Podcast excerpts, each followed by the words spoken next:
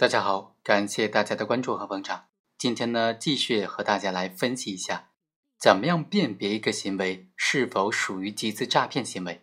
怎么样识别这个罪名，怎么样来分析一个行为是否构成集资诈骗罪。认定集资诈骗罪，应当区分罪和非罪的界限。对于那些骗取数额较小，而且呢情节较轻的行为，就不应当认定为犯罪了。但是情节严重的话，即使实际上没有非法占有集资款的，也应当认定为集资诈骗的未遂。对于没有非法占有目的的，在特定范围之内，比如说向本单位职工来募集资金的话，即使使用了一定的欺诈的手段，也不能够认定为集资诈骗犯罪，而应当按照普通的债务纠纷来处理。集资诈骗罪等等金融诈骗犯罪啊，它都是以非法占有为目的的这种犯罪。对于非法占有目的的认定，不能够单纯的根据损失结果来认定，也不能够仅仅凭被告人的供述来认定，应当结合案情来综合的分析和判断。行为人的部分非法集资行为具有非法占有目的的，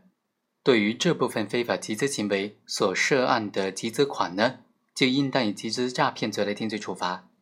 非法集资共同犯罪当中的部分行为人具有非法占有目的的。其他行为人没有非法占有目的的，那么对于具有非法占有目的的行为人，应当以集资诈骗罪来定罪处罚了。在司法实践当中，怎么样认定行为人是否具有非法占有目的呢？根据司法解释的规定呢，有下列情形之一的，就可以认定为具有非法占有为目的，这也就是俗称的非法占有目的的八大标准。第一，集资之后没有用于生产经营活动。或者用于生产经营活动等等，和他的筹集资金的规模明显是不成比例的，很小部分投入了生产经营，大部分都是用于个人挥霍等等，最终导致集资款不能返还的。第二，肆意挥霍集资款导致集资款不能返还的。第三，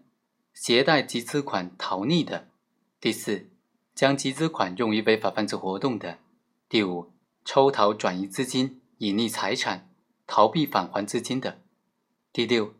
隐匿销毁账目或者搞假破产、假倒闭、逃避返还资金的；第七，拒不交代资金的去向、逃避返还资金的；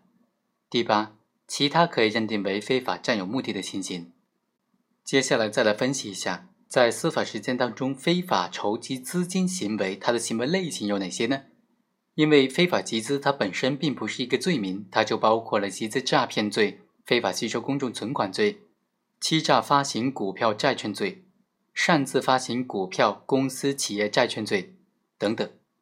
这些犯罪呢，也都是具有民法意义上的非法占有目的的。但是啊，集资诈骗罪它和欺诈发行股票债券罪、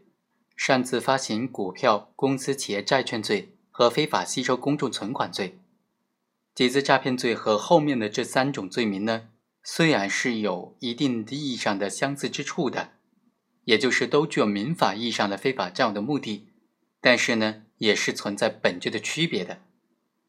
后面这几种犯罪行为，他的行为人呢，都是将出资人对金钱的所有权转移为真实的债权、股权，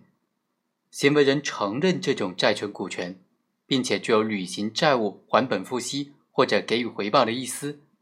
而且呢，将所占有的资金用于可以实现或者打算实现出资人债权或者股权的生产经营等等活动当中。然而啊，集资诈骗罪，他的行为人虽然表面上也是将出资人对于金钱的所有权转移为债权或者股权，但是这种债权或者股权并不真实，而是虚假的。行为人没有履行债务或者给予回报的意思。也没有将他占有的资金用于可以实现或者打算实现出资人债权和股权的这种生产经营等等活动当中，或者只是将募集来的少量的资金用于生产经营，以便来欺骗社会公众，以刑法上的非法占有为目的，通过欺诈发行股票、债券等的方式来非法集资，触犯了其他罪名的话，就属于想象竞合犯了，这就应当择一重处了。以上就是本期的全部内容，我们下期再会。